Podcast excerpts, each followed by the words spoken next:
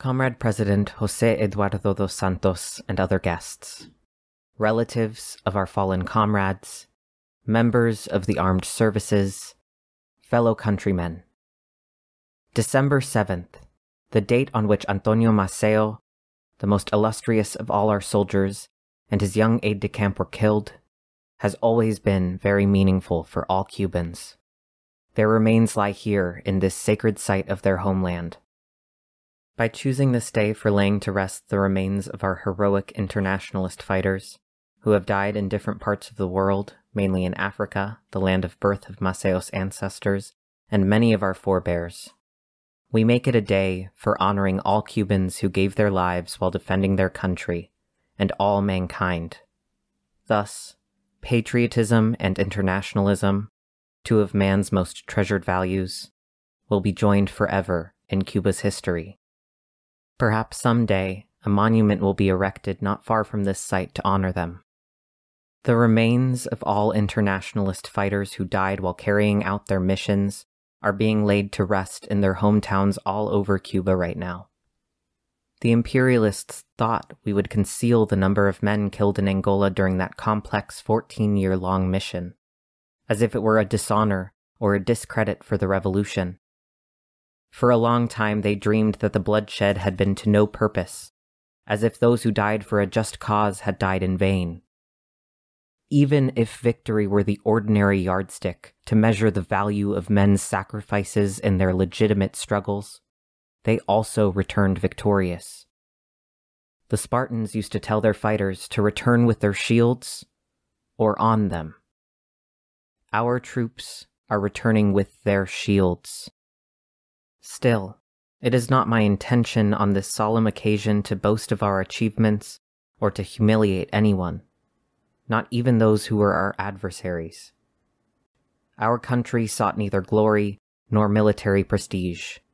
We always applied the principle of achieving our goals with the lowest possible number of casualties. To do this, we had to be strong, unemotional, and always willing to do our utmost. All of our soldiers knew that the whole country supported them and that all of us were concerned about their health and safety. When political and diplomatic efforts became feasible for attaining the final goals, we did not hesitate to use political and diplomatic channels, and, while we always employed the necessary firmness, at no time during the negotiation process were we arrogant, overbearing, or boastful. We were flexible whenever flexibility was advisable and fair. The final stage of the war in Angola was the most difficult. It demanded all of our country's determination, tenacity, and fighting spirit in support of our Angolan brothers. In fulfilling this duty of solidarity, not only to Angola but also to our own troops fighting under difficult conditions there, the revolution did not hesitate in risking everything.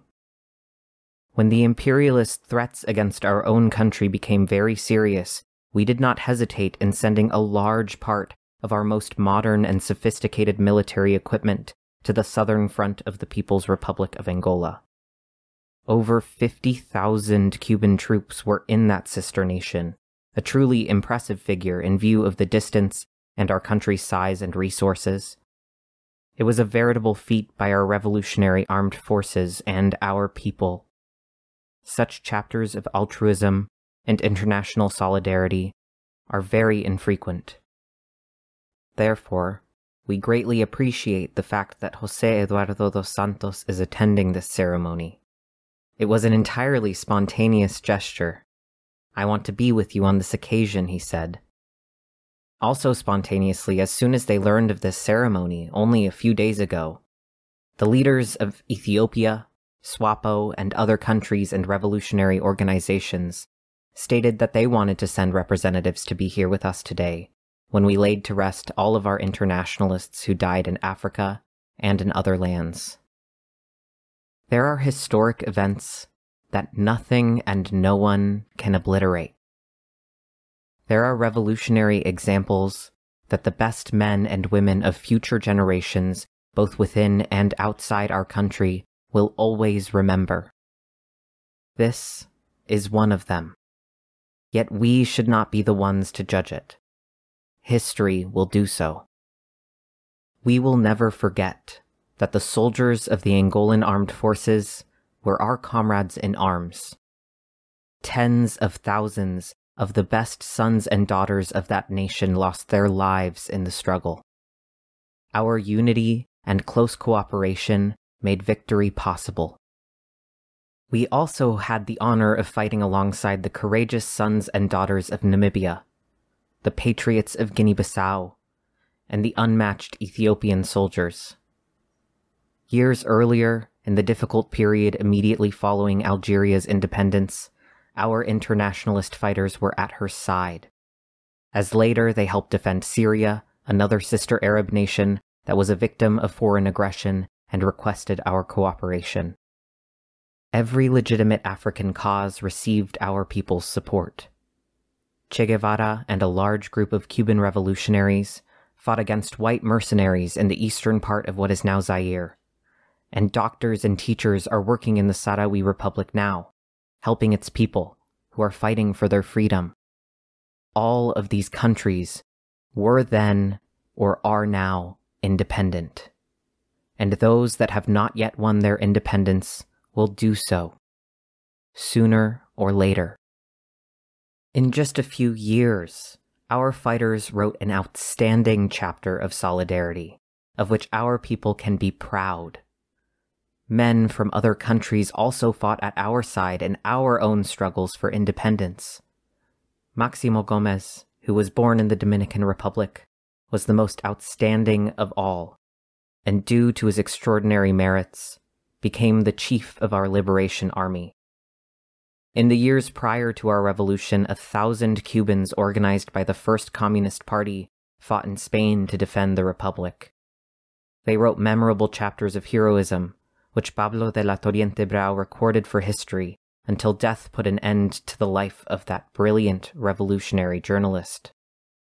That is how our gallant internationalist spirit was forged.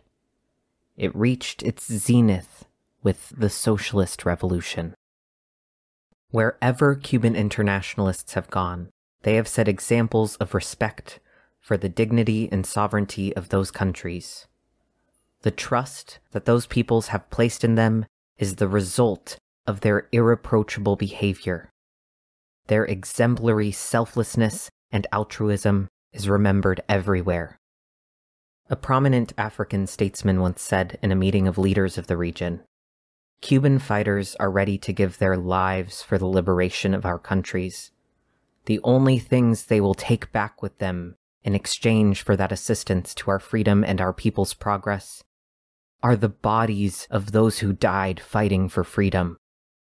That continent, which experienced centuries of exploitation and plunder, has recognized the full extent of the unselfish nature of our internationalist contribution. Now, our battle seasoned troops are returning victoriously.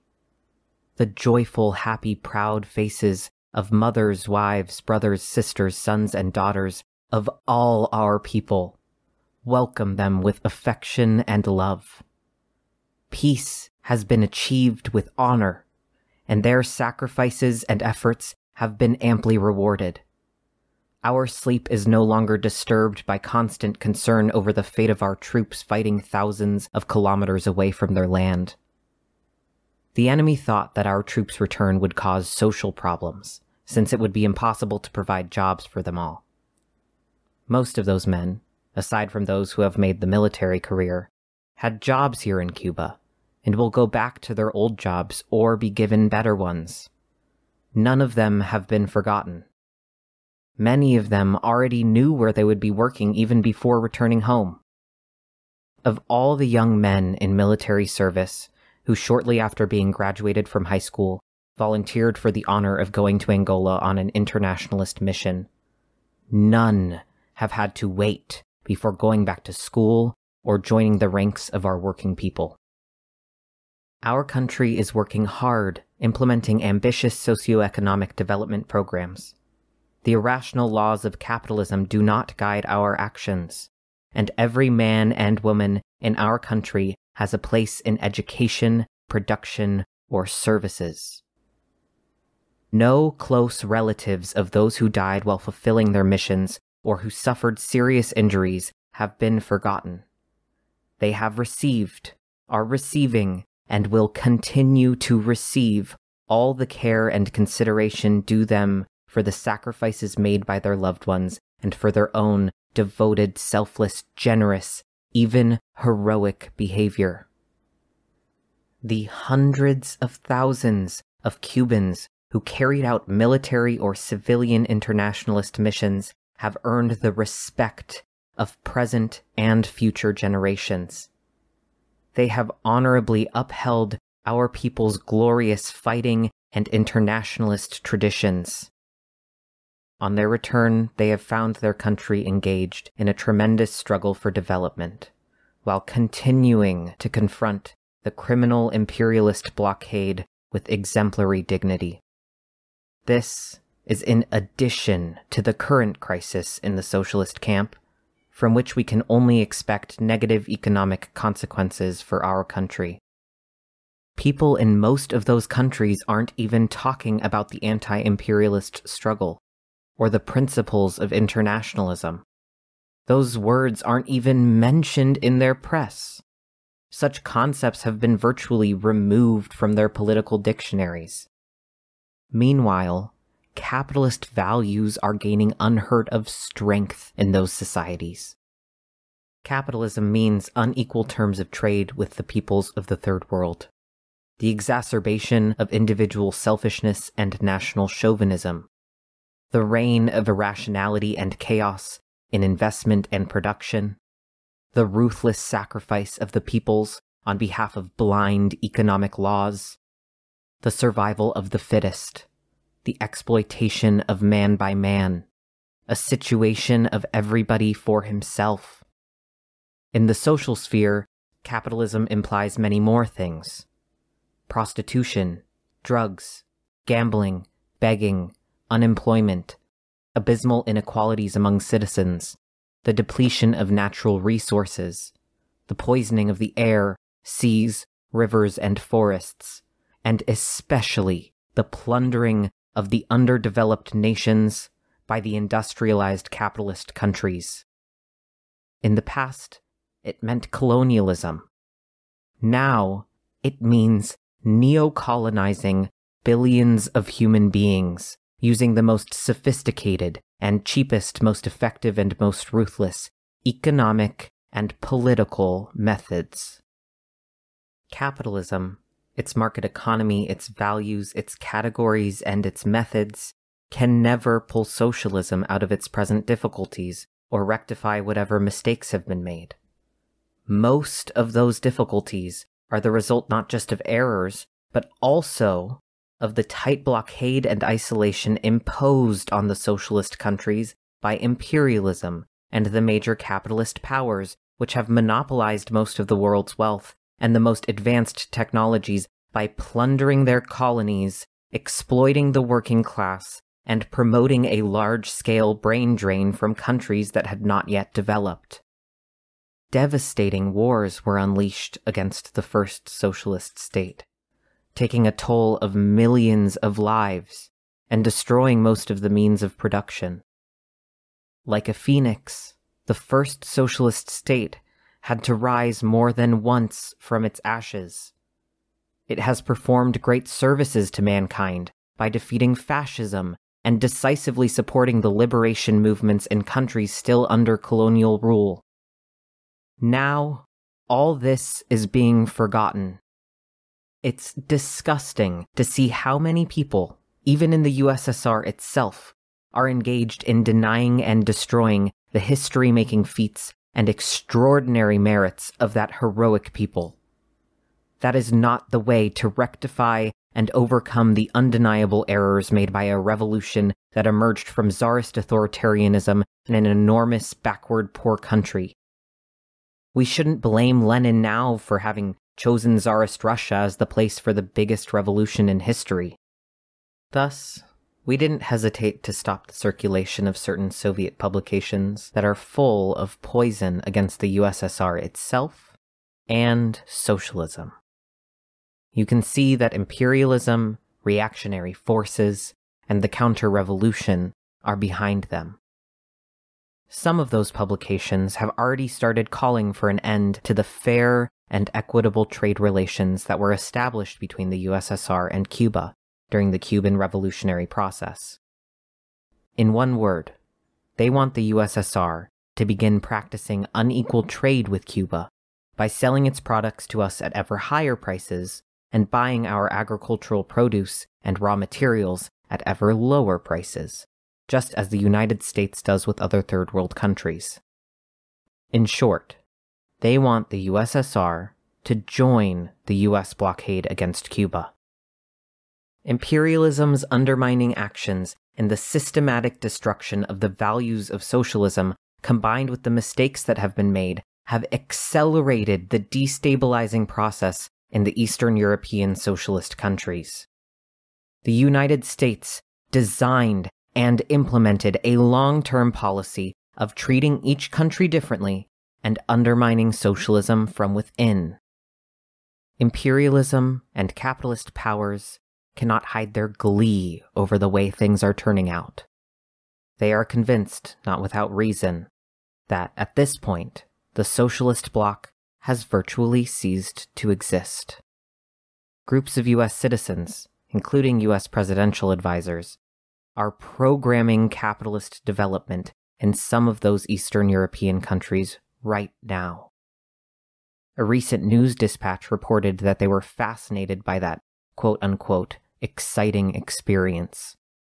One of them, a US government official, favored the application in Poland of a program similar to the New Deal, with which Roosevelt tried to alleviate capitalism's severe crisis. This would be to help the 600,000 Polish workers who will lose their jobs in 1990, and half of the country's 17.8 million workers who will have to be retrained and change jobs as a result of the implementation of a market economy.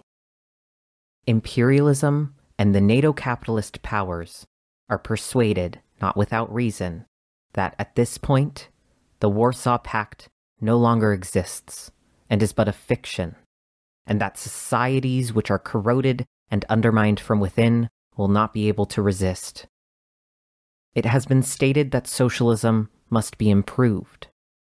No one can deny this principle, which is inherent and permanently applicable to every human endeavor. But can socialism be improved by forsaking Marxism Leninism's most basic principles? Why must the so called reforms be along capitalist lines? If those ideas are truly revolutionary, as some claim, why do they receive the imperialist leader's unanimous, enthusiastic support? In an amazing statement, the President of the United States described himself as the number one advocate of the doctrines currently being applied in many countries in the socialist camp.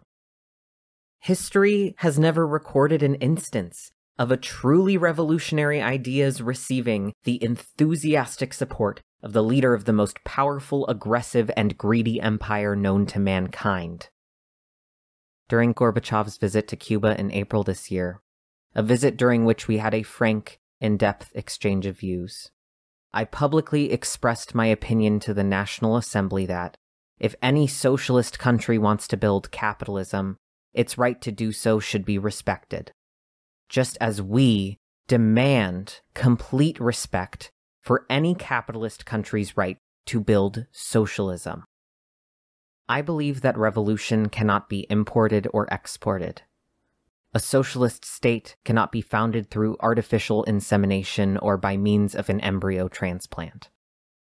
A revolution requires certain conditions within society, and the people in each individual nation are the only ones who can create it. These ideas don't run counter to the solidarity that all revolutionaries can and should extend to one another. Moreover, a revolution is a process that may advance or regress, a process that may even be frustrated. But, above all, communists must be courageous and revolutionary. Communists are duty bound to struggle under all circumstances, no matter how adverse they may be. The Paris communards struggled and died in defense of their ideas. The banners of revolution and of socialism are not surrendered without a fight. Only cowards and the demoralized surrender, never communists and other revolutionaries. Now, imperialism is urging the European socialist countries to become recipients of its surplus capital, to develop capitalism, and to join in plundering the third world countries. It is a well known fact that a large part of the developed capitalist world's wealth comes from the unequal terms of trade it maintains with the third world countries. For centuries, those nations were plundered as colonies. Millions of their sons and daughters were enslaved. Their gold, silver, and other mineral resources were exhausted. They were pitilessly exploited, and underdevelopment was imposed on them. Underdevelopment was the most direct and clearest consequence of colonialism. Now, those nations are being squeezed dry by means of interest payments on an endless unpayable debt, while ridiculously low prices are paid for their commodities, and they are forced to pay ever higher prices for the industrial goods they import. Financial and human resources are constantly being drawn away from those nations through the flight of capital and the brain drain. Their trade is blocked by dumping, high tariffs, import quotas, synthetic substitutes produced through advanced technological processes, and subsidies for the developed capitalist countries' products when they aren't competitive. Now, imperialism is inviting the European socialist countries to join it in this colossal plunder. An invitation which seems not to displease the theoreticians of capitalist reforms. Thus, in many of those countries, no one speaks about the tragedy of the Third World, and their discontented multitudes are guided toward capitalism and anti communism, and in one country toward pan Germanism. Such developments may even lead to fascist trends. The prize promised by imperialism is a share of the plunder wrested from our peoples, the only way of building capitalist consumer societies. Right now, the United States and the other capitalist powers are much more interested in investing in Eastern Europe than in any other part of the world. What resources can the third world, in which billions of people live in subhuman conditions, expect from such developments? They speak to us of peace. But what kind of peace? Of peace between the major powers, while imperialism reserves the right to intervene in and attack the third world countries. There are so many examples of this. The imperialist government of the United States demands that no one help the Salvadoran revolutionaries and tries to blackmail the USSR into ending its economic and military assistance to Nicaragua and Cuba because we express solidarity with the Salvadoran revolutionaries. Even though we abide strictly by our commitments concerning the weapons supplied by the USSR in accord with the agreements signed between our sovereign nations. Meanwhile, that same imperialist government, which is demanding an end to solidarity with the Salvadoran revolutionaries, is helping the genocidal Salvadoran government and sending special combat units to El Salvador, supporting the counter revolution in Nicaragua, organizing coup d'etat and the assassination of leaders in Panama, sending military aid to UNITA in Angola in spite of the successful peace agreements in southwestern Africa, and continuing to supply the rebel forces in Afghanistan with large amounts of weapons, ignoring the Geneva Accords and the fact that the Soviet troops have withdrawn. Only a few days ago, U.S. Air Force planes insolently intervened in the internal conflict in the Philippines. Regardless of whether or not the rebel forces had good cause for their action, which it is not our place to judge, the U.S. intervention in that country is a very serious matter and is an accurate reflection of the current world situation, showing that the United States has taken upon itself the role of gendarme, not only in Latin America, a region it has always considered its backyard, but also in any other third world country. The consecration of the principle of universal intervention by a major power spells an end to independence and sovereignty in the world. What kind of peace and security can our peoples have other than that which we ourselves achieve through our own heroism? The elimination of nuclear weapons is an excellent idea.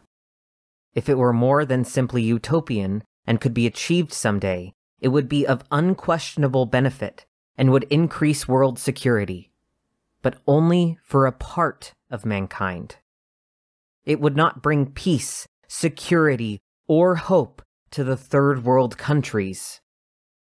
Imperialism doesn't need nuclear weapons to attack our people. Its powerful fleets, which are stationed all over the world, its military bases everywhere, and its ever more sophisticated and lethal conventional weapons are enough to ensure its role as the world's master and gendarme. Moreover, 40,000 children who could be saved die every day in our world because of underdevelopment and poverty. As I've said before, and this is worth repeating, it's as if a bomb similar to the ones dropped on Hiroshima and Nagasaki were dropped every three days on the poor children in our world.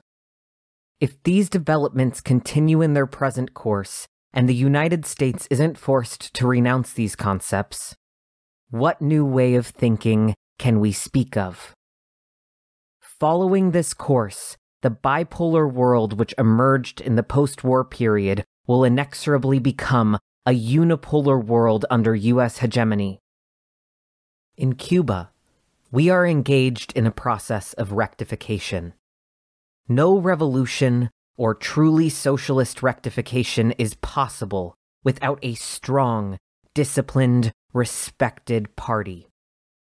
Such a process cannot be advanced by slandering socialism, destroying its values, casting slurs on the party, demoralizing its vanguard, abandoning the party's guiding role, eliminating social discipline, and sowing chaos and anarchy everywhere. This may foster counter revolution, but not revolutionary changes. The US imperialists think that Cuba won't be able to hold out, and that the new situation in the socialist community will inexorably help them to bring our revolution to its knees. Cuba is not a country in which socialism came in the wake of the victorious divisions of the Red Army. In Cuba, our people created our socialist society in the course of a legitimate, heroic struggle. The 30 years in which we have stood firm against the most powerful empire on earth that sought to destroy our revolution bear witness to our political and moral strength. Those of us in our country's leadership aren't a bunch of bumbling parvenus, new to our positions of responsibility. We come from the ranks of the old anti imperialist fighters, who followed Mella and Guiteras, who attacked the Moncada, who fought in the Sierra Maestra, in the underground struggle and at the Bay of Pigs, who were unshaken by the October missile crisis, who have stood firm against imperialist aggression for 30 years, who have performed great labor feats and have carried out glorious internationalist missions. Men and women from three generations of Cubans are members and hold posts of responsibility in our battle seasoned party, our marvelous Vanguard Young People's Organization, our powerful mass organizations, our glorious revolutionary armed forces, and our Ministry of the Interior. In Cuba, the revolution, socialism, and national independence are indissolubly linked. We owe everything we are today to the revolution and socialism. If Cuba were ever to return to capitalism, our independence and sovereignty would be lost forever. We would be an extension of Miami, a mere appendage of US imperialism. And the repugnant prediction that a US president made in the 19th century when that country was considering the annexation of Cuba that our land would fall into its hands like a ripe fruit would prove true. Our people are and will always be willing to give their lives to prevent this. Here, at Maceo's tomb, we recall his immortal phrase Whoever tries to take power over Cuba will get only the dust of its soil drenched in blood if he does not perish in the struggle. We Cuban communists and the millions of our people's revolutionary soldiers will carry out the role assigned to us in history. Not only as the first socialist state in the Western Hemisphere, but also as staunch frontline defenders of the noble cause of all the destitute, exploited people in the world. We have never aspired to having custody of the banners and principles which the revolutionary movement has defended throughout its historic and inspiring history. However, if fate were to decree that, one day, we would be among the last defenders of socialism in a world in which US imperialism had realized Hitler's dreams of world domination, we would defend this bulwark to the last drop of our blood. These men and women whom we are honorably laying to rest today in the land of their birth, gave their lives for the most treasured values of our history and our revolution. They died fighting against colonialism and neocolonialism. They died fighting against racism and apartheid. They died fighting against the plunder and exploitation to which the third world peoples are subjected. They died fighting for the independence and sovereignty of those peoples. They died fighting for the right of all peoples in the world to well being and development. They died fighting so there would be no hunger or begging, so that all sick people would have doctors, all children would have schools, and all human beings would have jobs, shelter, and food. They died so there would be no oppressors or oppressed, no exploiters or exploited. They died fighting for the dignity and freedom of all men and women. They died fighting for true peace and security for all nations. They died defending the ideals of Céspedes and Maximo Gomez. They died defending the ideals of Martí and Maceo. They died defending the ideals of Marx, Engels, and Lenin. They died defending the ideals of the October Revolution and the example it set throughout the world. They died for socialism. They died for internationalism. They died for the proud, revolutionary homeland that is today's Cuba. We will follow their example. Eternal glory to them. Socialism or death. Homeland or death. We shall overcome. Thank you for listening to this reading from the People's School for Marxist Leninist Studies. In the description, you can find links to both the original 1989 speech and the English translation on Red Patriot. If you're interested in attending classes, email info at psmls.org. If you'd like to support us, our partner publishing house can be found at newoutlookpublishers.net.